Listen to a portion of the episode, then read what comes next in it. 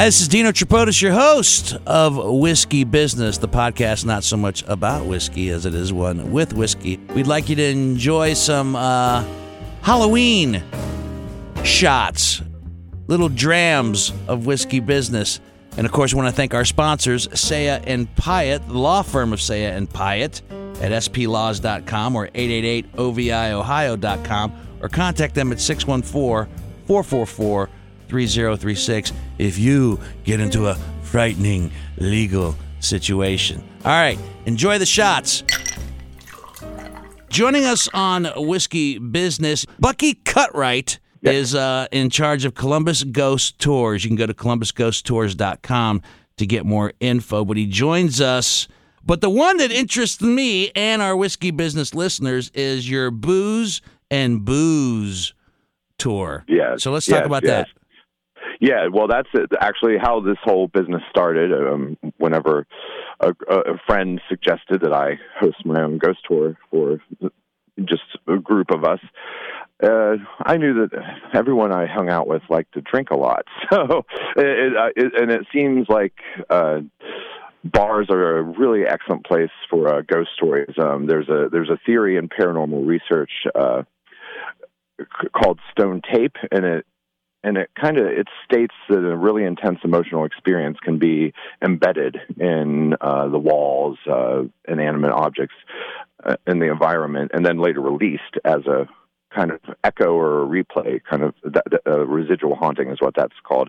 And it seems to me that uh, a lot of folks have had some of the best and worst times of their lives in taverns and bars. So I, I will. seem, they, I'll vouch for that.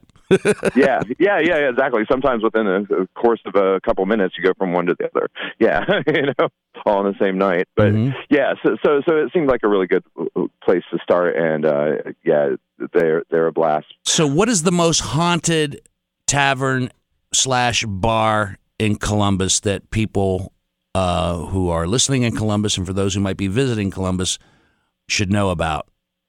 Well, uh, there, we actually have uh, several that have really, really um, active uh, locations. Um, there is the uh, Blind Lady on South uh, on Mound Street. Uh, that's the city's very oldest bar. It was founded, we believe, in 1831, and it is the home to a woman named Frances Miller, who was a madam there during the building's years as a brothel. She murdered a young man who was trying to enter his way into the brothel after closing, and uh, she did some time, but afterwards she uh, seems to have decided she never wants to leave.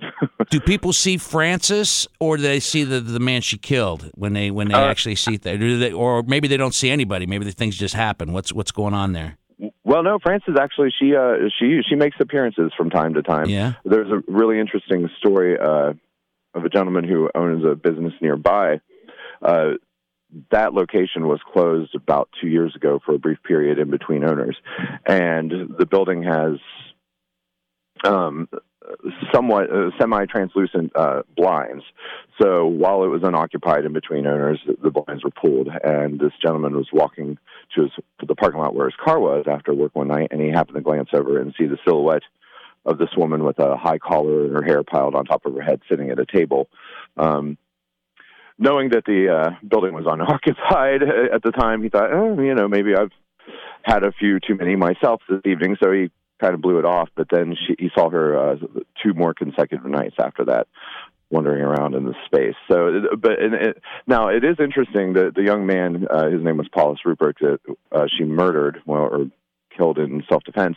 Uh, has never been seen, but there are um, there are a few other people. It's believed that uh, a Columbus mayor at the time of the murder, uh, named Lorenzo English, came down hard on Frances because a lot of uh, the, the the building operated right as a speakeasy during the prohibition. It was a it was a brothel, and uh, I think a lot of public officials like to visit there. And when she uh, blew this kid away, it kind of Put a damper on things. building.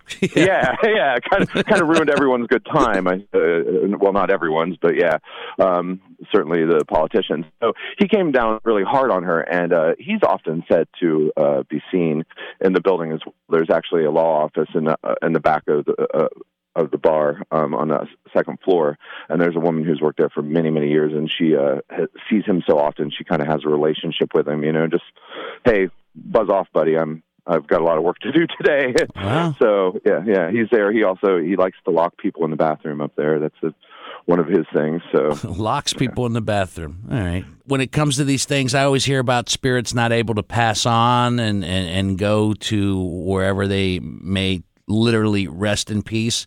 Um, is that what these spirits are? Are they kind of trapped in these places? I don't really uh, claim to have any inkling as to what actually uh, these things are. Uh-huh. Um, I mean, there's there's a lot of different ideas out there. As I mentioned, there's this whole concept of the residual haunting, which Right. they would be nothing more than like a. Uh, you know, a scent that lingers in a room after someone's left, uh, or you know, an echo of of a of a previous time.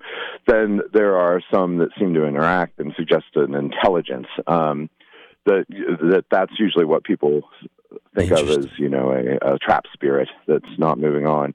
I I personally. Um, I'm not sure. One thing I can I, I know without a doubt is that people ex- are experiencing things. Um, Mhm. I, uh, in my time doing this, there have been just uh, phenomenal uh, uh, times uh, where I've gotten collaboration from two to separate people have no uh, idea of what the other one's experienced, and it's been the exact same thing in these locations. And uh, and there's there's a lot of I mean I don't want to get into the whole physics of it, and I'm not a physicist, but there's a lot of uh, really uh, you know out there ideas in quantum physics about uh, and uh, entanglement theory. Um, actually, water can store information as can uh, photons, so light can actually maybe store a moment, and then certain people are just receiving it. Uh-huh. You know, so yeah, so Yeah, that's what we need. We need we need a we need a we need a physicist to take all the scare out of it and just break it down to science. Yeah, let's let's let's ruin that mystery and fun for ourselves. Yeah. One last question before I go. Hmm? Um, what has been the one singular thing that has scared you the most? The the thing that has scared me the most now this is actually a um uh, old stagecoach tavern which Ohio's littered with them and they're great for ghost stories. Uh, the Red Brick Tavern, uh, which is in Lafayette, about forty five minutes uh, west of Columbus, and uh, it's haunted by a woman named Effa Minter. Her her father bought her this uh, stagecoach inn uh, whenever she was a young woman and first getting married. Well, it turned out her uh, husband couldn't keep his quill out of other women's uh, ink Oh, pots. You know, oh, very So, nicely uh, put. Very nicely Uh, yeah. put. Lovely yeah, well, imagery. you. yeah, yeah, well, yeah, but he actually, um, yeah, after after he realized that he was uh, cheating, she uh, committed suicide in the upper floors of the building, and folks would see her after after uh, she um, passed away and was buried. They'd see her staring out the windows and stuff, and um, uh, she likes to whisper in people's ears. They hear the footsteps and that sort of thing. But um, one of the more disturbing things I've heard is one of a bartender was getting ready to close one night, and she had to retrieve something from her car. And if I, I, if you're familiar with the Red Brick Tavern, it's there's a large uh, empty yard that separates the building from the parking lot. She'd gone out to get something. As she was walking back through the parking lot, all of a sudden she started to feel very uneasy, and all the hair back of her neck stood up. And then she heard a very loud sobbing coming right directly behind her, and pretty much just bolted uh, back into the bar and locked the doors and turned before she had the nerve to turn around and see if there was anyone there, which of course there wasn't.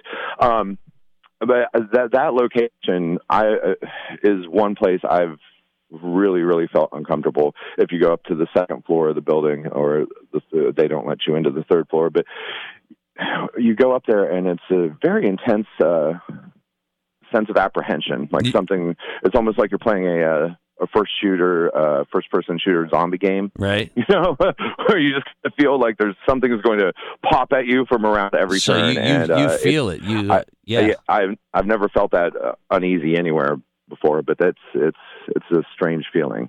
Oh man, need to check that one out.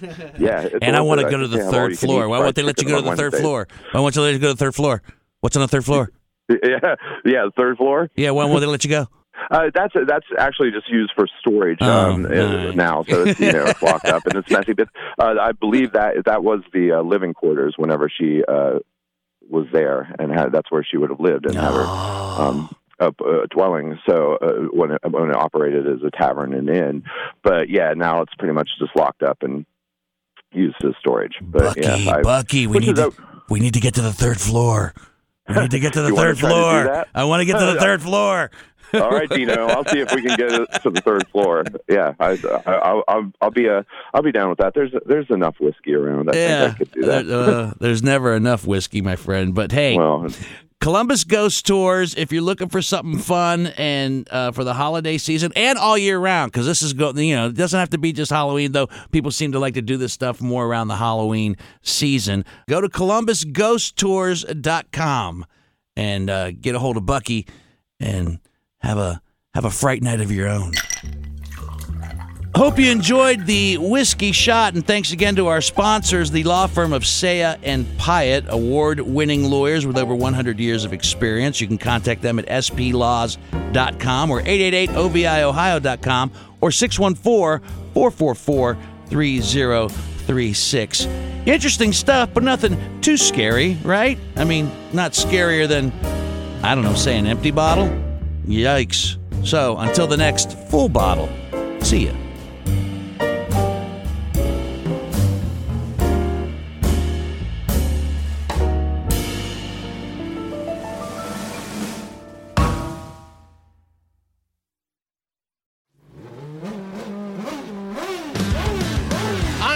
Martin, host of Pit Pass Indy. Each week, I go behind the scenes of the NTT IndyCar Series and introduce our listeners to the biggest stars of IndyCar, which features the Indianapolis 500 as its cornerstone event. The men and women that compete in IndyCar may be the bravest athletes in all of sport, as danger lurks around every corner. They are able to look danger in the eye without flinching. That is why the NTT IndyCar Series features the best racing on the planet. Join me every week as we talk to the stars of IndyCar, including the legends of the Indianapolis 500 on Pit Pass Indy from Evergreen Podcast.